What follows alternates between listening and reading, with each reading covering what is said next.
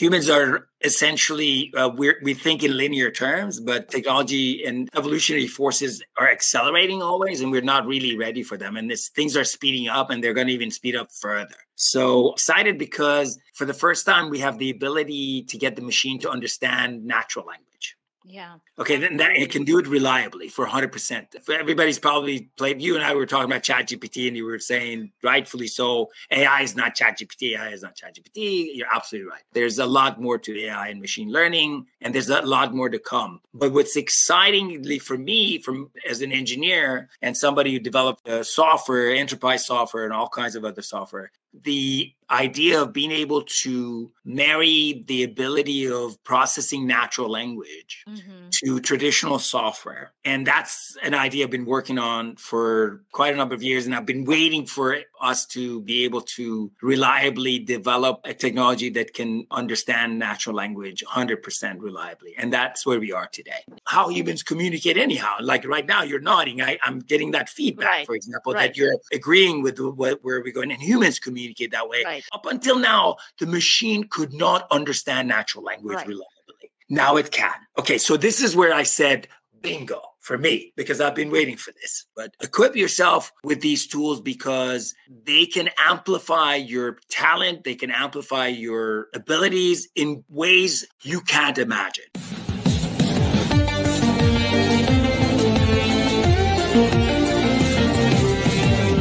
Welcome to Events Demystified podcast, where we explore and demystify the world of in person, virtual, hybrid event AV production and technology by sharing insightful tips, tricks, and tactics to make your events a success. This podcast is brought to you by Trifan Events, a woman owned boutique event production agency. And your host is Anca Trifan, a technical event planner and producer with almost two decades of hands on technical experience in event production.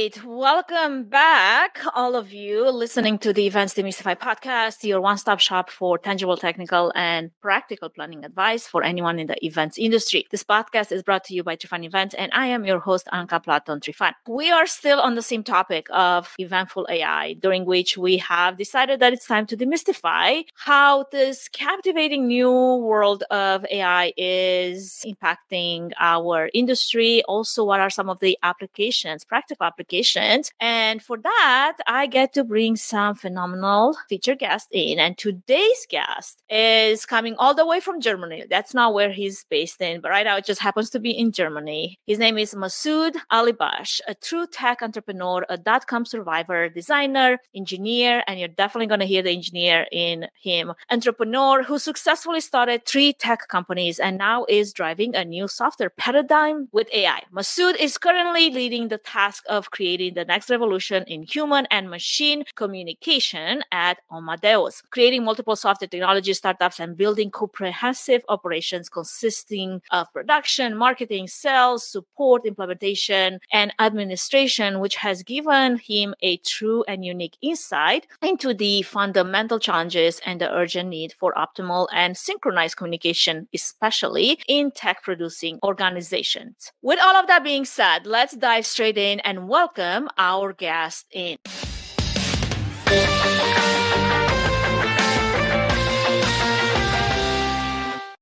Welcome to the show, Massoud. Obviously, I've got troubles with some words, but you know what? I haven't yet started with my beer as you have because it's really late where you are. So help me out, help a girl out, and tell me more about who you are as a person. I mean, electrical engineer, tech entrepreneur, leading revolutions in human machine communication is all inspiring. But really, what got you started and how did you get to be the person that you are today? In this field.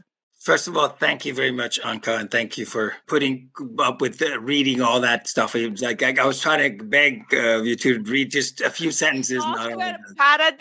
But yeah, you to read the whole thing.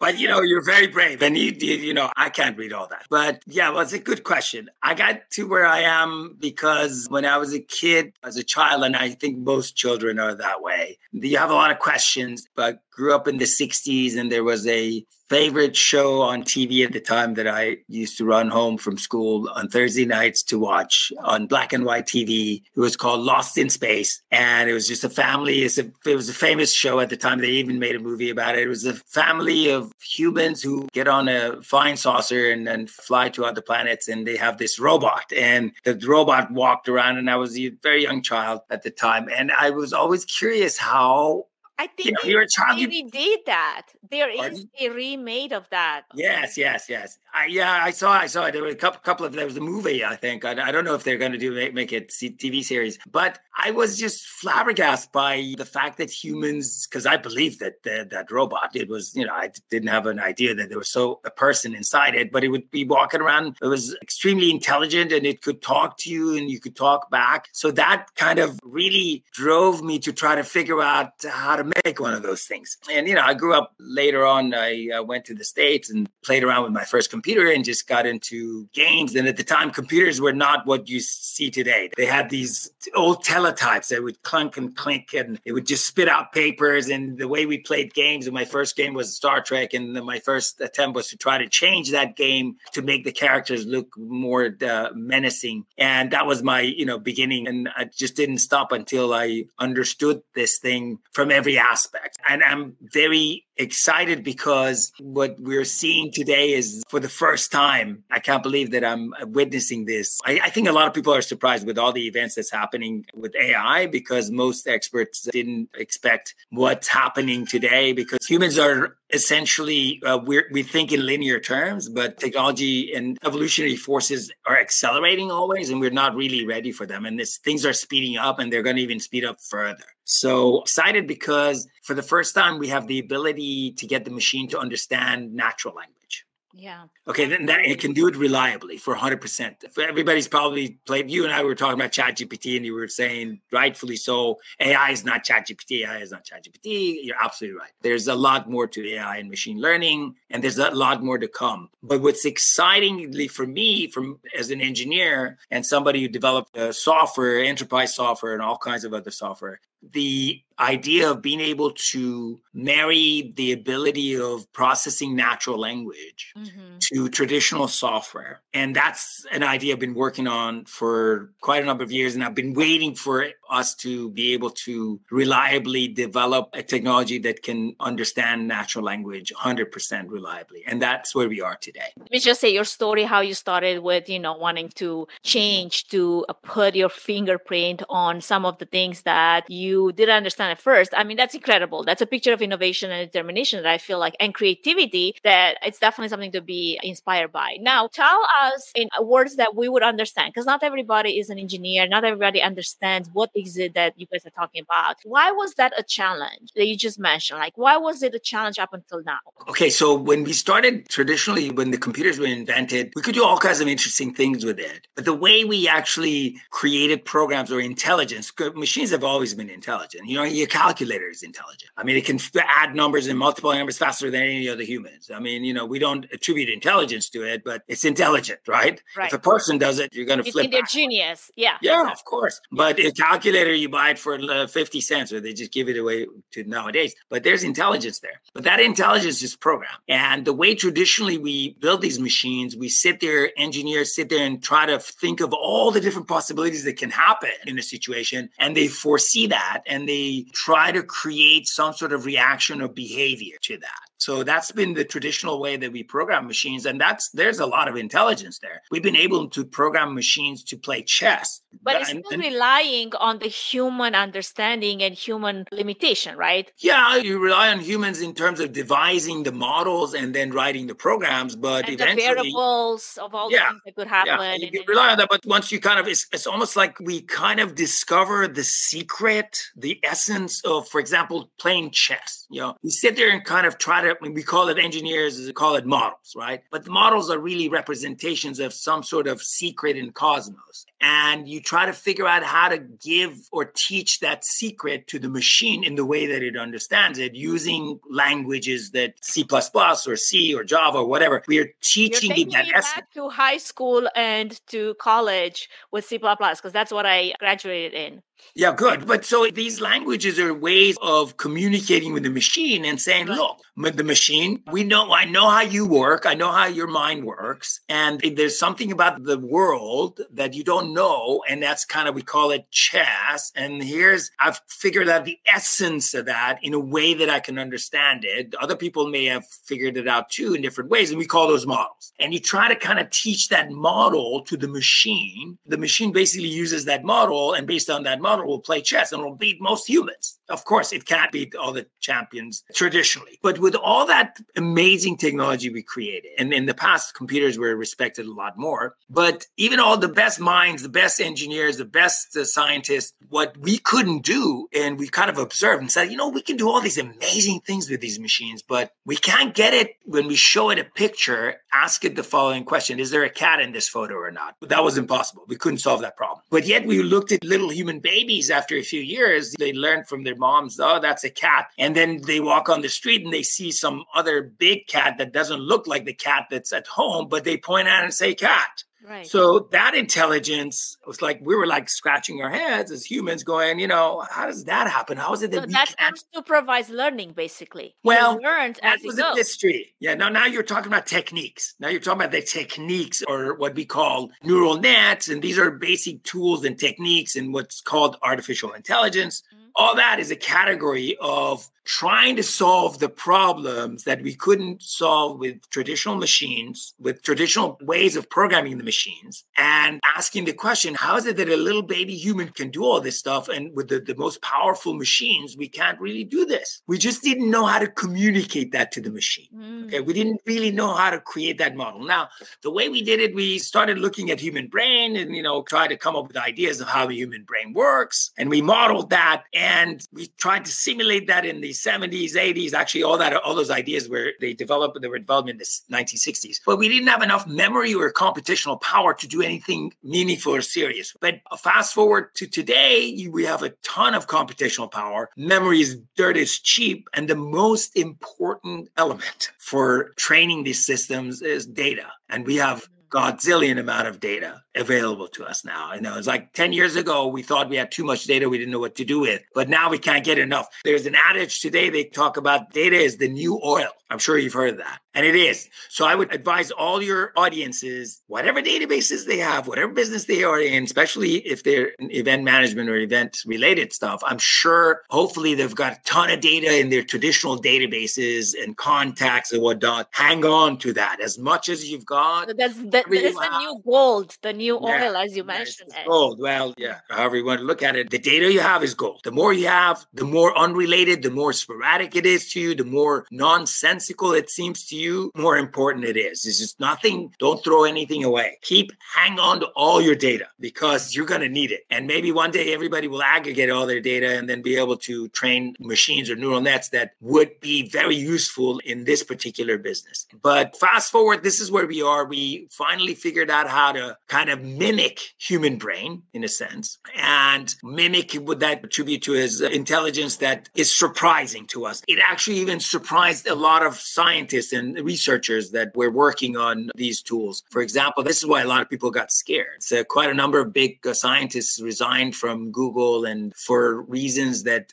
I mean, it's all in the news because they were surprised because they, they were didn't expect it to evolve as fast that's number one. No, nobody expected it to come so fast uh, because we're human. We think in linear terms. We right. think very step by step. But evolution accelerates. It's just since the beginning of when hydrogen started clumping together, things have been speeding up. We live in kind of the second by second, minute by minute. But evolution goes from a second to a minute, a minute to an hour, and it just it's just that's how it works. That's how it ticks. And things are going to move fast. Things are going to go very fast. So, so now that what are some opportunities and threats as well? We're looking at this approach as we're looking at you know the speed at which things are moving. Get educated listen to as many of these podcasts such as yours. Number one experiment. And I know we talked about ChatGPT, ChatGPT. There's a ton of those, what's called large language models, LLMs, with all kinds of other little letters attached to the end of them. But they're all, if they're language models, they deal with languages. And they're very essential in a sense because they made interesting discoveries. And the reason why a lot of people were kind of surprised, even scared, is because some of the stuff that came out of these LLMs were not expected. And that's what they refer to those as emerging properties. For example, ChatGPT was basically its mission was read everything that's on the internet. It doesn't matter what language it is. Just read it and kind of in a way condense it. In a way that brain is like a It was fed a lot of information that normally would take a human like I don't know how many thousands of years. Yeah, well, no one human could have basically read that. You know, we're biological entities. We have a lot of qualities and capabilities way beyond, and that's an, actually a good segue if you want to get into that. We will get into it because there's a whole big debate about is this sentient?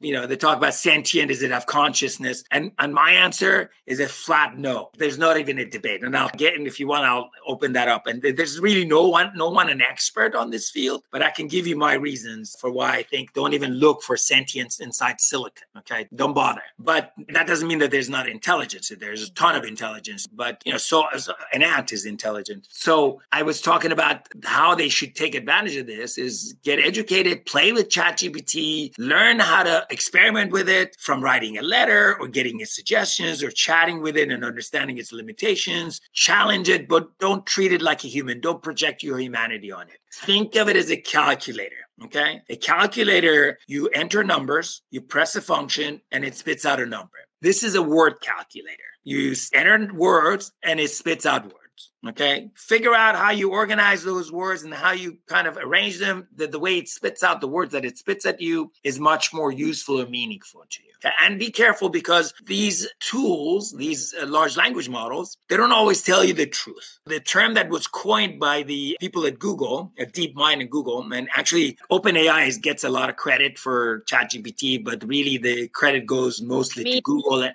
yeah. first, yeah. Well, because they, they're the ones who came up with what's now exactly. known as the transformer paper. They came up with a good twist of how to make these large language models very useful. They didn't quite really focus it on what OpenAI was doing, but OpenAI got it and they kind of ran away with it and they produced ChatGPT and they got these amazing results. But I was telling you about what's scary mm-hmm. is that these large language models ended up having some emerging properties. For example, mm. ChatGPT read everything that was on the internet and it was supposed to condense all this knowledge. But all of a sudden, it figured out how to translate from one language to another. That was not programmed, it was not expected. Mm. So let's say you're an AI scientist. If this is one emerging property, what other emerging properties are there that you don't know about? Right. so that's in itself. Okay, because if we can, as humans, if we're making devices and they start doing things on their own, we usually call that a malfunction. Right. You know? Like if my Roomba decides that it won't just vacuum the living room, but it wants to wander somewhere in a hallway and outside of the house, right. I'm looking at it and I'm like, this is not where you've been programmed to do. And yeah, it's your malfunctioning. Given, right? Yeah, you're malfunctioning. But if you see your vacuum going into the kitchen, starting to cut the potatoes and start cooking, you're like, okay, wait a minute. Uh, what's could I use it for this? Also, like, you know, I use it for this? That's right.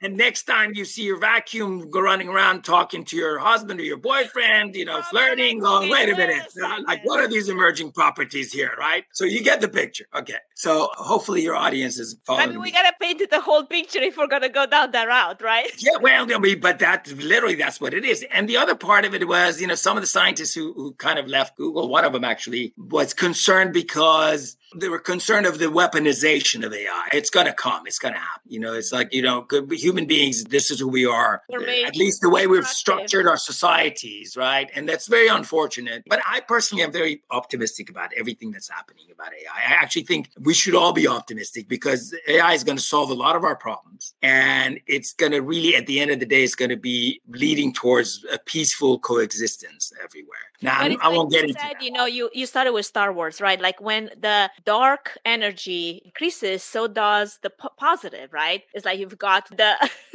you've well, got you're, you're, on the right track. You're on the right track. You know I mean? Yeah. So it's Go like ahead. even when the evil goes high, like the destructive properties that we as humans bring to the table, because that's who we are, there's always going to be that force that will somewhat balance things out. At least that's my hope, because I always. No, no, you're on the right track. It's exactly the right thing, yeah. right? Like trying yeah. to see the silver lining. It's the nature of the universe. You only grow through struggle. For the first time, all humanity is asking questions. We're all asking questions from the scientists to the layman. We're all asking the same questions. Okay. And we're entering territories where there's really no expert. Okay. There's not an expert on whether the machine is sentient or not. None. Okay, there's no but, there's no expert there. It's like your opinion is just as good as mine or any AI engineer or AI scientist. But you know, we could kind of try to reason probably or try to rationalize it, but it's there's no expertise. But going back to the following up what what I was yeah, the challenges about, and threats. Yeah. Yeah. So to really for your audience to be aware, start experimenting with these tools and have a positive attitude about it and look at them as tools. You know, they're tools, they're just tools. And we're now getting some repetition of a lot of stories, like, you know, I don't know, you can fake somebody's voice, do all kinds of amazing things with Midjourney, video generation. We've heard enough stories of these large language models like ChatGPT, but they're great. They're wonderfully useful. But we haven't actually seen the real revolution yet. The big thing hasn't happened yet. Okay. And, and this is what I've been working on. We, we've been working on as an, an yeah, That's a great segue because I wanted to touch a little bit about how you came up with this transformative approach that you've taken with AI in software. And how did you come up with the idea for object messaging and intelligent object? Yeah. And what inspired you to see this as, I guess, a new software paradigm? To explain a par- what a paradigm is, is if you think, for example, when we used to believe that the earth was flat. Right. Okay, we just looked up and it, it was logical because everywhere we were is flat. And we look up, we were trying to predict the movement of these big things in the sky. You know, you could predict the movement of the sun and the moon if you know what season you're in. And but you looked up the sky and the stars were a freaking mess. And there were all kinds of scientists trying to come up with all kinds of calculations and being able to predict them. They just move around in these crazy ways. Sometimes they seem logical, but then it just goes nuts. But somebody came up with a paradigm shift and said, let's look, it's not flat, it's actually a ball and they actually imprisoned him. They they excommunicated him. Yeah. Uh, his name was Galileo Galilei, and was I think close to your country. But he said, you know, look, if you think of it as a globe, and it's not only it's not flat, it's spinning, and not only spinning, that thing that you see goes up and down, that big ball of fire, it's going around it, it's going around. So this is a paradigm shift. And when you start thinking of the world that way, all the stars make sense. because now you're what this paradigm, this new paradigm is it models the real world in a much more accurate way so you can mm-hmm. track of things where they are, right? So you don't have to come up with complicated ways of trying to predict the stars. So that's a paradigm. So are you considered just as crazy as Galileo Galilei was when, I'm, when I'm, I'm, wait, I'm waiting any minute to get excommunicated. I love it. I, I, I, I, have been called crazy, by the way. Yes, it is. It's part of. It's part of what we do. If you're an inventor or if you're a creative inventor, you, you got to accept that, you know, because mm-hmm. you come up with a lot of crazy ideas, anyhow, and you try them and they don't work. But fortunately, this crazy idea is getting a lot of validation. I've mm-hmm. written two papers on this so far, and the last one was published by IEEE just a few weeks ago. And I gave a talk on this in the Computer Science, Computer Engineering conference in Vegas in July, and this this idea won the innovation award of the year actually. Well it is uh, a substantial shift in thinking if you think about it right? Absolutely. It's just as crazy as the globe and the flat earth. It's just as nuts. And it is a major revolution in the way we're going to build software. And i tell you what the result of it is going to be what it's going to look like. Okay so i'm asking all your audiences so just think about it. We're taking this stuff for granted. We think you know we're supposed to do these things. When you turn on your phone your computer that's a massive computer you turn it on and you log in you, you, you know however you punch your your code and get in. What do you see? You see a bunch of little apps there, little icons and like 500 of them, right? Because everybody's promoting theirs. Now you as a human, what do you have to do? You have to choose. Okay, you have to do something. Press. Go. Where was it? Where Where was my? Where was this? I want to find the rest. Of, what, like, so where did Twitter go? Why is it X now? Like I can't or, find or, it. Yeah, or like I want to go find a restaurant or whatever. Right? Yeah. Okay. There will be a day that not too low, too far that you look back and go, I can't believe we were doing this stuff, right? You know what it's supposed to look like? And I was telling you before about the movie Her. Okay. I mm-hmm. recommend all your audiences to go watch it. It's about 10 year old movie. It's wonderful. It's really, it's very relevant. And actually, Scarlett Johansson does the voiceover for the voice. Oh, I love her. I think I, I know she's wonderful. She's amazing. She has, she has an amazing. Like, if I had a, you know, like a female crush, it would be her for sure. Okay, well, you're going to have a bigger crush because just without you don't see her, you just hear her voice, and she's unbelievably sexy. awesome. Just her voice is just like I don't know, it's like she's magic. But the movie is excellent. It's just done so beautifully. But it's basically that's where we need to be. And when you turn on your phone, it should just be black, and you should just pick it up and say, "I'm hungry." Say, well, Anca, I know it's Thursday and uh, looks like, you know, I think you feel like probably, I, I tell you what, I, I, I know this great restaurant right around the corner. They serve the best fish that I know you like. Yeah, you like rockfish. So, hey, and they're open for another 15 minutes. I can get you there if you want. Should I make a reservation real quick? Or maybe you're, you know, you had this lunch earlier today that maybe you're not, you know, maybe I also, there's a salad bar just two blocks from here. So it's like, Okay, it's can you show me? that because sometimes you know I'm in the kitchen doing things. My hands are busy. My phone is I don't know God, God knows where. I have all these devices, Alexa's and Google things and all the things, and I'm like, how come is it so hard right now in our day and age to just speak to a device to give me say, okay, the example of lunch. I only have 25 more grams of carbs left, 15 grams of fat, and I don't know, 45 grams of protein. Can you please give me a recipe with what I have in my fridge to fix lunch? Why is this so hard? And all that information is in probably three different apps. Exactly. It isn't too Okay. different because it's So you've got you've got yeah all those exactly. like You Fit got Fit Paul and my Fleet has an app. And got some of it. Your email has some of it. Your I don't know. Your My uh, spreadsheets Google has Map has another. Yeah, there you go. exactly, All the yeah. data is scattered, and the applications themselves are not that intelligent.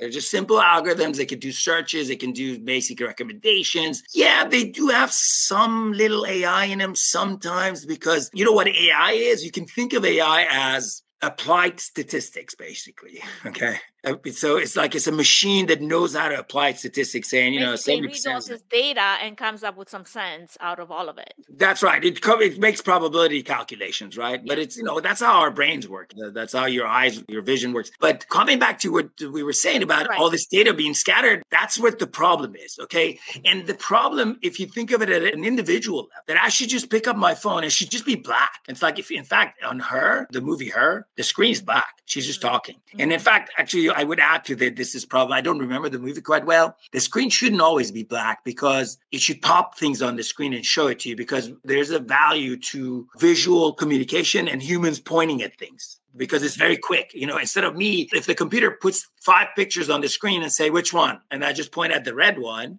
Right. as opposed to saying I'd like to the red one. That's a lot of words. You know, I just point at the and then understands it. So I can do a combination of natural language and gesture, which how humans communicate anyhow. Like right now, you're nodding. I, I'm getting that feedback, Right. for example, Right. that you're agreeing with what where we're going. And humans communicate that way. Right. The machine can communicate. Up until now, the machine could not understand natural language. Now it can. Okay, so this is where I said bingo for me because I've been waiting for this. This has been lacking because I've had this idea for actually I came up with the idea and I wrote the basic idea in 2017 and you was you were asking me how did I come up with it? Well, I'm a propeller head. I was uh, always curious as a technologist. I could not breathe completely until I understood how you can get material like sand, which is silicon basically, and kind of dope it and make up these things they call transistors, stick them together, and then make these uh, machines and it's like program them. And then you can program it to play chess and to print things. So for me, I had to understand all of that. I had to understand the programming, the hardware. That my curiosity drove me to try to understand it. And it took me a long time. Had a lot of classes and a lot of years. But after that, I started companies and I was curious about humans, how we organize, what we do. I mean, also curious about biology. Actually, in high school, you know, back where I grew up, we actually majored in the field in, after ninth grade. And I majored in biology and, and natural sciences because I was very curious about biology and evolution. So that also was another interest of mine. So I'm kind of inspired by biology. And as an entrepreneur, I'm looking at, the, you know, it's easy when you started a company by yourself. Yeah, you do a lot of things faster just Yeah. from your bedroom, especially back when I started, where you just needed a computer and start writing a program and, and then you have a product. And then you get a second person, third person, fourth person. And then you need processes. I need to tell them what to do. And they're all, Oh yeah, yeah. No, after the fifth, sixth person, everything starts breaking down. You know, you know Yes. the okay. So, and you ask yourself why, what, why things are breaking down, and you go to ten or 15, 20. The answer is very simple. Things break down because of communication. Now that has different layers. The mm-hmm. communication has different layers. In fact, in the in the electrical engineering, we have a model for that. We call it the OSI layer. We define all these different layers, but we won't get into that. But they all apply in real world as well. We deal with the communication layer at the system level in machines, but I believe you can apply it to human level as well. Like, you know, you can misinterpret each other. That's one layer. You Yeah, you and know, we think we communicate, and I'm like, I'm the best communicator ever. But on the other side, they're like, I don't understand what you want. Like, what is it that you want? That's that's it. Yeah, and we have a lot of because human communication is extremely complex. You know, because we communicate a lot of intricate stuff. So when computers, when when finally AI it was able to achieve the understanding of natural language, when you take a human machine interface back in my time, anyhow, when uh, the first lesson is the question is your professor asks, "What's the best human machine interface?" Natural language. Sorry, we don't have that. Okay, so now that we don't have that, okay, so here's what we do, right? And in fact, there were revolutions in human machine interface. Back in the 80s, in the 1980s, mid 80s, there was a major revolution. People take this for granted because you guys all grew up on this nice stuff. In my time, you know, computers would print something and ask you a question, you give it an answer and hit the Yep. return, and it would I ask you mean, another MS question. DOS was that? is- You, MS DOS, and, and that's that was the PC. I'm sure you prior- prior to that. Yeah. Prior to that, all the IBM mainframes, you know, and I happen to be old enough to have programmed all those. But in the 80s, there was a revolution. It was called the Graphical User Interface Revolution, with this GUI for short. And this is what we're using right now. And where instead of those lines coming on the screen, we put these objects that somehow they resemble the real life objects. Some of them don't, but most of them do, like a trash can, a file folder, right? So it became less intimidating and it, it had familiarity with normal humans and you could kind of relate to them as a human. So that's a much better machine human interface. But when that came to existence, all the existing companies that had written programs in the old way, they had to rewrite all their programs for this new platform. Yeah. That was a major tectonic shift. That was also a paradigm shift. In fact, the way we wrote our programs changed altogether because back then we would just write instructions one at a time. Now we move to what they call event driven programming, where you stick a little object on the screen and that object is kind of does magical stuff. You know, if you tickle it, it'll laugh. If you bang on its head, it'll cry. But by the way, if you tickle it, that doesn't do anything. If you bang on its head, it doesn't do anything. You, the programmer, has to program that behavior. Mhm. Okay. You, it's just like so it'll look like a real life thing. And so the file folders, the same thing. The trash can, the same thing. That was a major revolution. We went through a major revolution. So that's why everybody is using computers. You know, in the 1970s, the word computer was a kind of a big, heavy duty word. You know, the, the computers were behind these glass screens that only people that are better than us could go in there and touch them. You know, Not even Um, talking how expensive it was to have such like a computer that would take a house size. Yeah. Well, the phone that you just traded, you know, to your audiences that you just kind of said, "Oh, it doesn't work anymore. I want to give that up for the latest version." That phone is a, probably uh, equivalent of the memory and the processor would have cost you a couple of million bucks in, in this 60s and 70s. So that's how fast we've come, and we take this stuff for granted as humans, you know, because we incorporate them in our lives, and it's natural to take them for granted, and we, we use them as tools. So we've gone so far in the evolution of all this, and we've really reached an amazing point. An amazing because you know it's like I tell you honestly, I thought we'd get here maybe five years from now.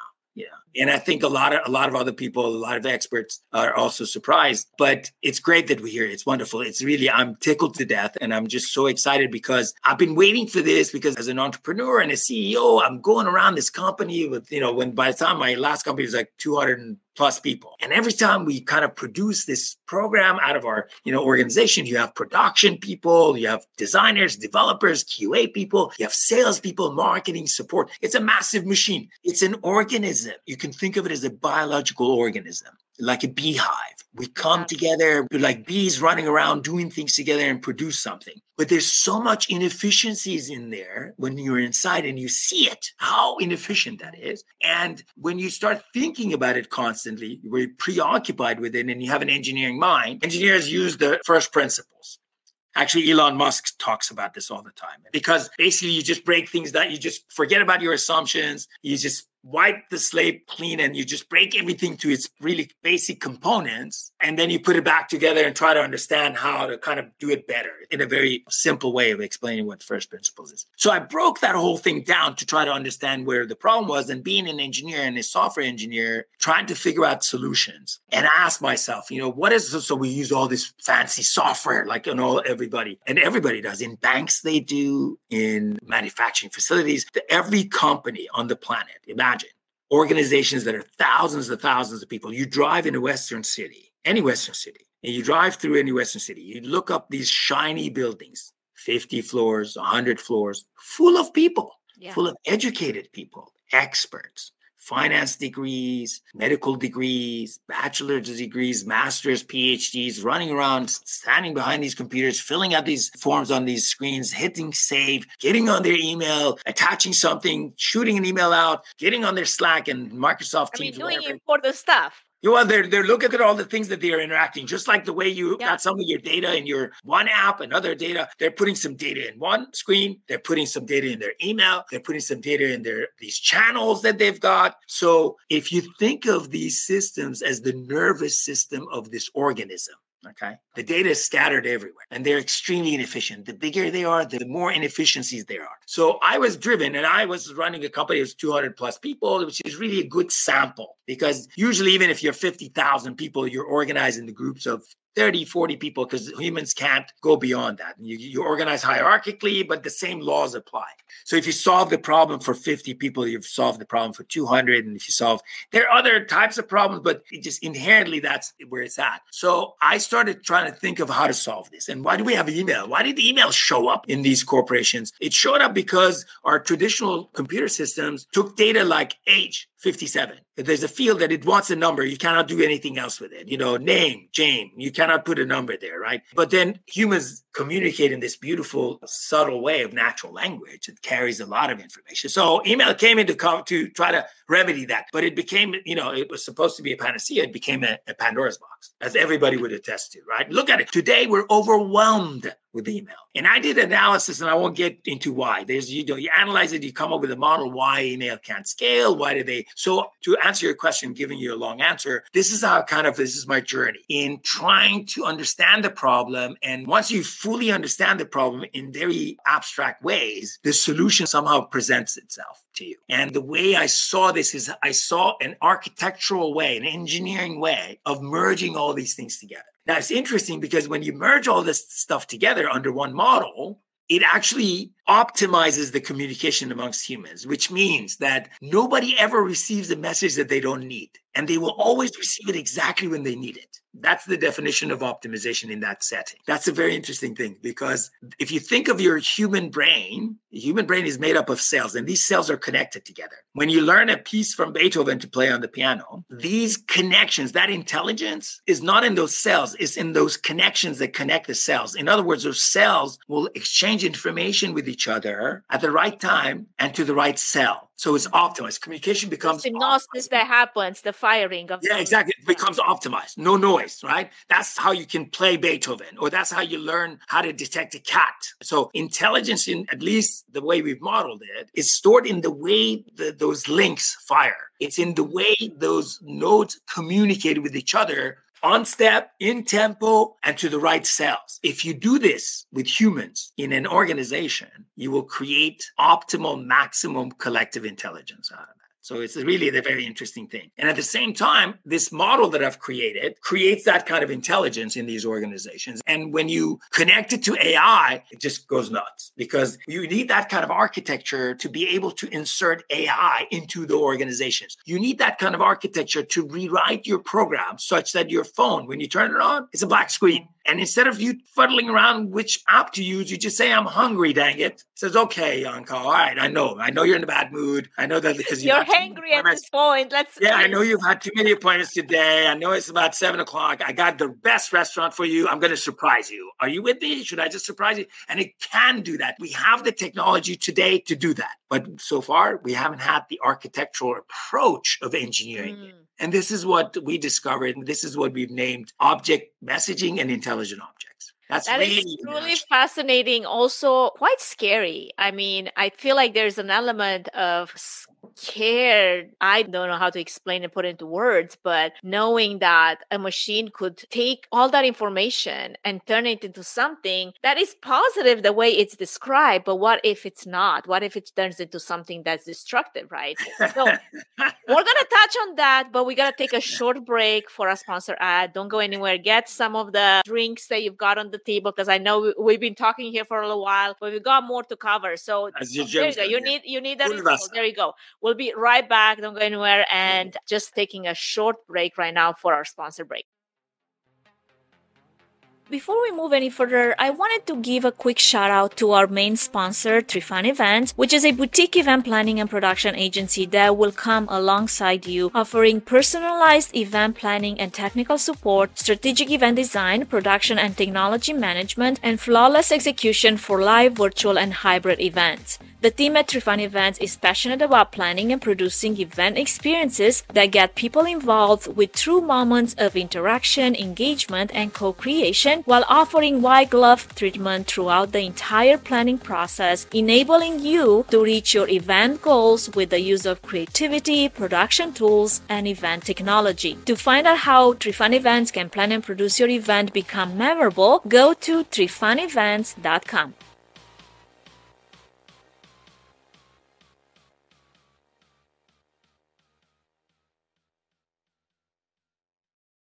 All right, we're back. If you're joining us, we have Massoud Alibakhsh, a true tech entrepreneur, a dot-com survivor, designer, engineer, and entrepreneur, which I already said. I mean, you've been laying down some crazy things, Masood. And for anyone that's been tuning in so far, it's fascinating. And like I said earlier, a little scary. So as we dive into this new way of looking at software, looking at AI, there's obviously a lot of complexities that a lot of us don't understand. Yet we are in the middle of this transformation that is happening in front of our eyes. So, what are some ways in which we look at the foreseeable future and we're looking at how AI is integrating more and more into our everyday life and emerging technologies are popping left and right? How does that apply to maybe our daily life? Something that we should be aware of and be on the watch for, but also within, you know, the context of the event industry industry something that you can draw some parallels?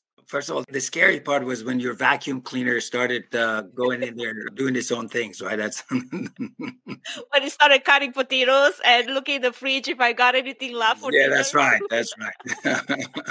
that uh, asking my dog what wants to eat for dinner.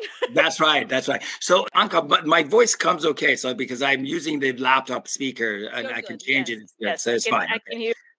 Okay, good. Yeah, what are the ways that there? Well, you had actually two themes going in there, but first of all, I don't think there's anything to be afraid of. There's really a lot of excitement, and you should just expose yourself to these tools and figure out what they're good for. And that's what they are. They're tools. They're easier to use than before. They're less intimidating than ever. And don't get thrown off by the names and the acronyms and LLMs and AIs. Like they're just tools. Like I said, these large language models like ChatGPT or uh, Claude AI, which is a great one, and Sophia. There's a good number of this stuff. Experiment with all of them. Just play with them and challenge them. You'll learn a lot about yourself as well and treat them as tools. You can, if you want, you can project your humanity on them, but there's nothing in there. There's no soul in there. Somebody just to interject really quick was saying, like, you know what? You got to talk nicely to these tools because you never know when AI is going to take over the world. So you better teach it how to say thank you and please and all the nice words because it's going to remember. Remember that one time when you talked really nasty back at me? right now, actually, the challenge is to how to deal with those concerns. You know, the AI scientists are trying to focus to make these tools safer because I don't think, at least in the short run, the AI is any danger. But the danger is going to be the dangerous person equipped with the AI. Okay, that's where the danger lies. I think everybody recognizes that in the scientific community. But the whole Terminator scenario, that's hard to predict. And I don't think so because that becomes philosophical. And if you like, we can segue into that. If you go all the way back to all the futurists, basically, they, everybody kind of, there's a consensus almost that human beings we are really evolutionary in the process of creating the next species. So that's really the bottom line. You know, we're like part of the evolutionary chain and we're giving birth to the next species. And in fact, I think the next species is what we're going to imbue it with. It's part of the accelerating process of evolution. And what we can imbue it with is what we term humanity and love, which is, you know, kind of it's our ideal because humanity is not prevalent all over the planet. And love is not, is, fortunately, it's prevalent, but it's not dominant, right? We still have famine, we have war, we have greed and all the other ugliness, which is kind of almost necessary for the, the way we've evolved as human species. But I don't think there's anything to fear, at least in the short run. I may still be thinking in human linear terms and it may come faster, but I don't think the machines themselves would present a danger. But equip yourself with these tools because they can amplify your talent, they can amplify your abilities in ways you can't imagine. I mean, it's the I was uh, having this conversation earlier today, actually, before the podcast, with one of my friends, where I was saying, you know what, all I need is a clone version of myself that when I sleep, they're still working and then they can take turns. So it's like I have two versions of me that they can constantly keep working, and one is taking a break, the other one is working, the other one, you know, it's like so that there's no stop in the routine because all this sleep is wearing me out because I don't get enough time to do all the things that I want to do. Because I have Anca, to. You're Anca, you're not that far. We're not that far from that. In fact, we're not that far from. And I'm like, am I the only crazy yeah. person that thinks like that? And is it crazy to actually think of that? No, yeah, it is crazy, but it's the kind of inventive craziness that you're on the right track. Or maybe because... someone that's kind of a workaholic dealing with their own issues that should be dealing with. I mean, the way you think about it, we do the same thing. Like, okay, so this is why we invented bicycle. Just think about it. This is actually a favorite example of Steve Jobs. I don't remember the stats about who's the fastest animal on the planet. Is a cheetah cheetah, yeah, yeah. but a human and a bicycle beat anybody by just like amazing degree. And like, so that's really the capacity. And the bicycle is really an extension of humans in a way. So basically, like, you can walk A to B, but or you can bike it and get there faster. So right. that's what AI would technically right. help you do. That's right. And what you were just envisioning is automation, but automation with a bit more intelligence, with a bit more human intelligence, and a bit more accessibility where you don't need to have knowledge of all the colors of the wires under the hood to be able to tell it to go shop, buy, and get me some apples. So you know what I mean? It's like you just say, get me some apples, or find me a great restaurant, or think of a great present for my mother and say, okay, I found, you know, eight different flowers. I know she will love this one. It's like, oh, I don't know. The, the vase is not that pretty. Okay, how about these three models on the screen, right? And when you start interacting with these machines, you're like, I can't believe we were dealing with all this. Actually, our kids probably will probably say that because the kids already, my kids were already making fun of the stuff we were using. But right. it's uh, it'll probably come faster than in our time. Where that, I was that, trying to explain to my kids how you know back in my days we didn't have all these channels on the TV. Like we had to go and push on this one black one box, and the TVs were square and they're this big, e big, right? And they're like, what? Like, what is that? Yes. And you remember how excited we got when we first got remotes? Right, because you didn't yeah, have to get off your sofa to go yeah. and change the channel. And yeah. now you're literally having access to all these channels non-stop programming. Well, look, it's what's happening and you're is you're still bored. well, I don't know about that. You're that's the other kind of a side effect. But you're sitting there and you're doing something or you're watching something, and then in between some little short comes up and you find it interesting because yeah. it knows it's learned about you, right? Yeah. And actually, those are the algorithms that use AI and yeah. they watch your behavior. Or I'm sure all your audiences have experienced that. You're sitting there talking to your friend, and then you turn around and you type something on your computer and Google search, it shows up already. It already knows. To me.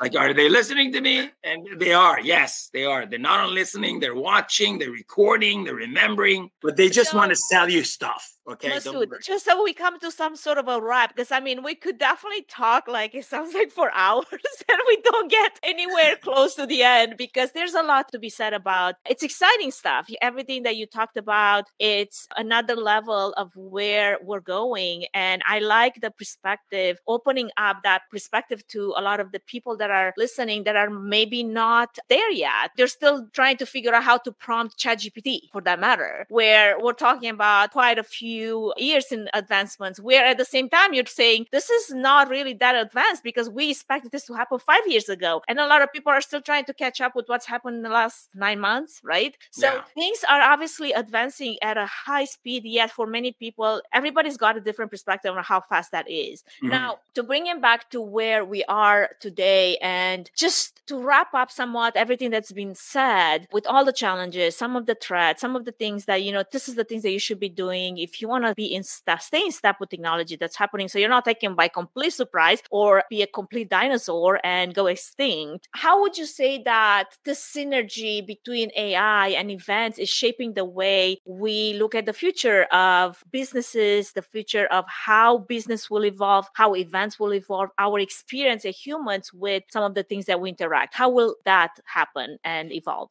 Yeah, well, that's a very interesting question. And actually, think we were talking about this earlier about brainstorming about this. When you talk about an event, you're talking about humans coming together for a particular purpose. Right. right. And it's pre organized. And to make that successful and try to meet as many expectations as possible. So majority of people who show up, they feel like, okay, that's, you know, kind of like, and there's definitely a role for AI to play, but I believe it's a little more complex than other problems because it's going to require a multifaceted or multimodal way of gathering data because to really apply it, you need data. Okay. So you start with the data that you already have. Okay. All the stuff that you guys capture in your business, right? Yeah, registration data, all the exactly exactly all of that. So the more data you have about the people that they're participating and that's one thing and you can actually kind of connect that data. For example if i was participating in one of your events if you had my search data from google and connected to that now you could really do interesting stuff with that mm-hmm. right now so, you know what you're interested in what kind of content to feed. because now, exactly. are your likes yeah. and dislikes you, right you, you, need more vectors okay you need more vectors mm. and what's going to happen in the future is what's going to happen we're going to have cameras in different different places, or you would even have these robot waiters that are moving around the participants and hanging around and serving hors d'oeuvres, but with cameras, they're observing, right?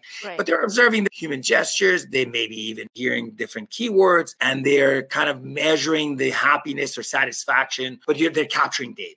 So I kind of uh, foresee in the future where we're going to have to capture not only text data, just the classical form of data in terms of words and attributes and features, but human reactions and maybe even the type of murmur, the overall white noise that gets created in different clusters of these humans as they're gathering and networking, right? The, the uh, crosstalk uh, and the behind the scenes, you know? Yeah, the, yeah. So you could basically say, well, this murmur actually sounds like like it's more congruent or more convergent. It sounds like they're all getting along or happy. And this one is in just more they're confused discreet, and they're frustrated. Or yeah. they're discreet, or there's too many silences in between, yeah. or there. So there's all kinds of data capturing that you could right. get interested in. Kind of like, oh yeah, send the stimulator to that group. You know, maybe a robot shows up that starts breaks the, the ice. You know? dancing, something. Yeah. yeah.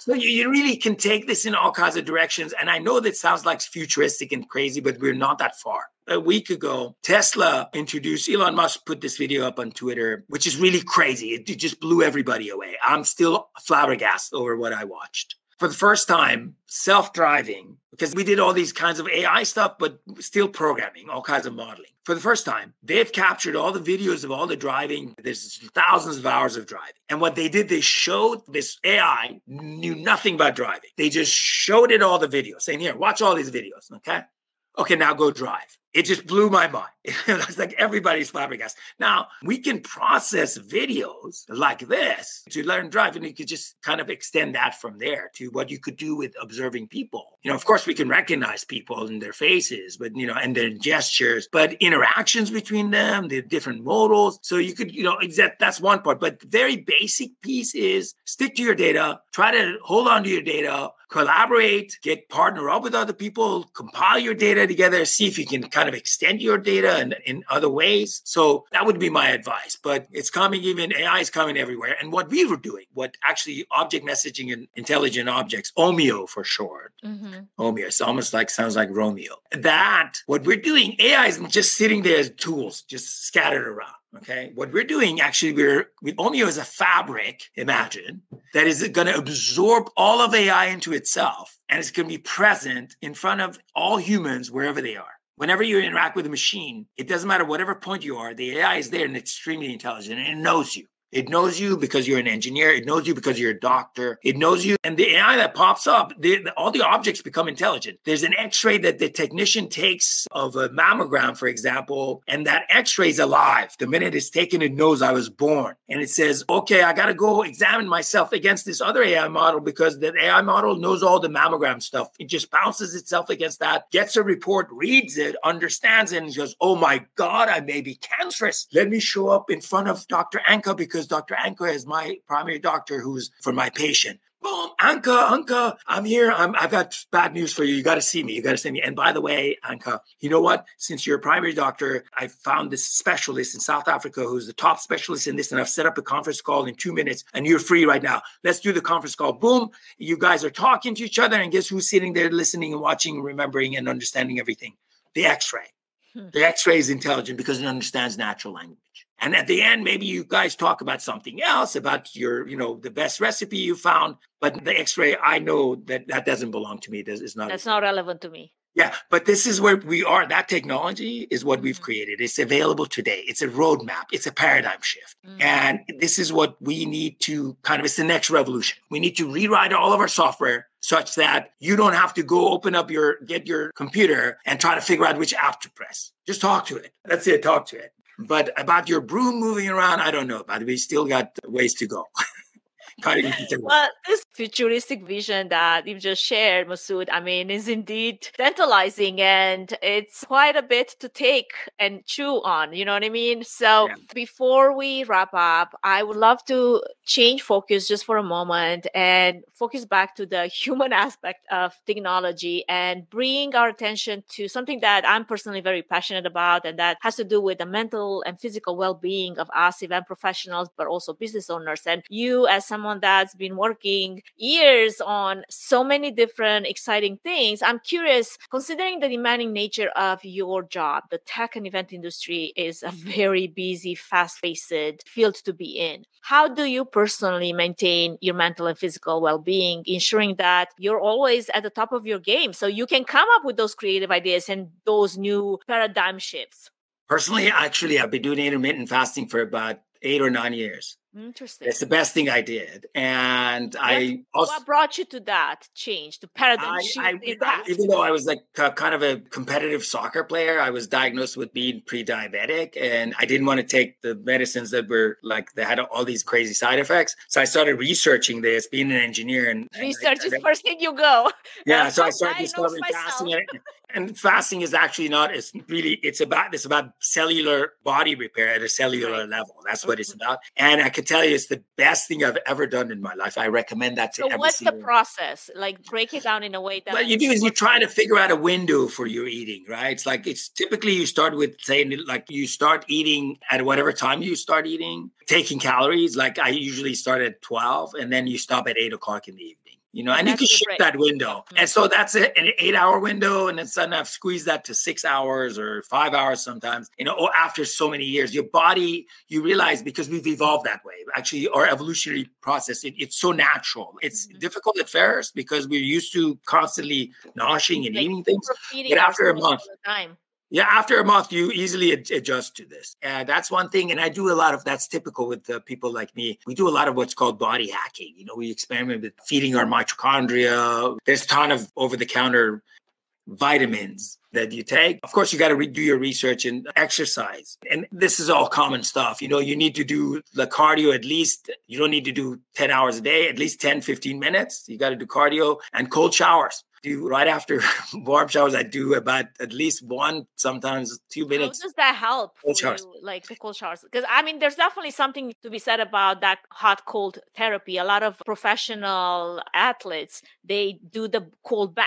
You know, like that's right. That's right. Invest thousands of dollars in this cold bath tubs that they have in there. I don't know, like on the patio, and it's all about putting your body through that, like shock therapy in a way. That's right. It's actually there are a ton of studies done on this, and there's actually a Dutch guy. I'm trying to think of his name. He's the kind of a phenomenon on this, the Iceman they call him. But usually, what it does, it has amazing effect on your nervous system. It still needs to be studied further, but my own personal experience, it's amazing from you know just the way it makes me feel on a daily basis. Does it help with like say muscle soreness or just recovery, like fast recovery, or what do you feel like it's the first impact that you feel? Yeah, I'm not an expert at that. It's like what I do when I was playing competitive soccer. I did uh, hot bath bubbles; those helped, and obviously icing areas that are uh, you have inflammation that actually reduces the inflammation. So that's mm-hmm. kind of intuitive. But for me, just to keep my on a daily basis because I don't play competitive soccer anymore. I try to do at least 10, 15 minutes of cardio a day and I walk on a daily basis, probably about uh, average of 12 to 16,000 steps. Talking about and I fast. Yeah, uh, definitely like 18,000 steps by 2 p.m. here. Yes. Yeah.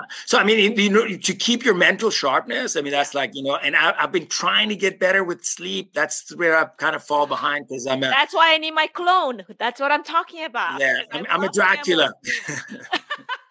Maybe that's why I struggle. Who knows? Like we don't yeah. sleep much. yeah, but but a lot of studies have shown that you know having regular sleep and being very attentive to the way you sleep and you know lights and everything and not having exposure to white light. There's lots of studies and there are lots of podcasts that cover this stuff. And I and I watch and listen to a lot of these over the years and I've adopted the best methods. And I find that when I really am disciplined about it, I'm the sharpest in terms of my focus and my happiness overall.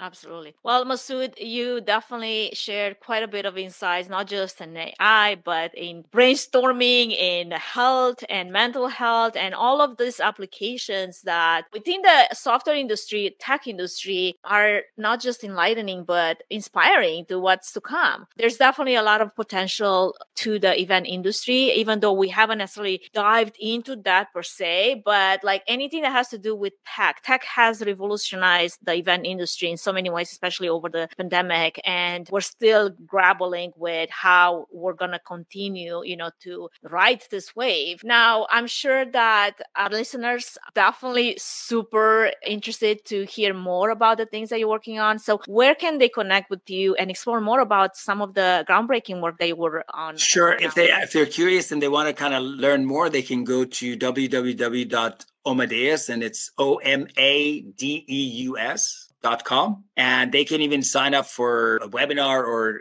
see a free demo. We have actually based on this model all the applications need to be recreated using this omio model but we basically created an application as a product. We had to figure out all these engineering problems. You know one thing is to have an idea and the other is to really build a product based on this. So you have to really solve a lot of problems and it took us almost four years to get there and uh, we've created a project management, collaboration, documentation, communication, and it has to be all those. And an AI because it's all merged together. It's composed of all these intelligent objects that can manage technical projects for you. And you can see a demo, and the AI is there it, at every point of the interaction. It knows what's happening. It reports things to stakeholders. And actually, we were talking about events. Events are really project management, essentially, right? Right. So maybe that, that that would be the next because we focus on building a project management tool for technology companies. Maybe another company will use this model and build a project management for event if somebody's listening yep. and they're technical because it would be a great market because definitely to have an intelligent assistant that can handle all your project yeah. that you don't have to go figure out where to go and, and, it'll come and tell you what's happening that they, they I think just there's one model right now that somebody came up from the event industry i think it's stova or something else it's called but i know it starts with s pcma put it out there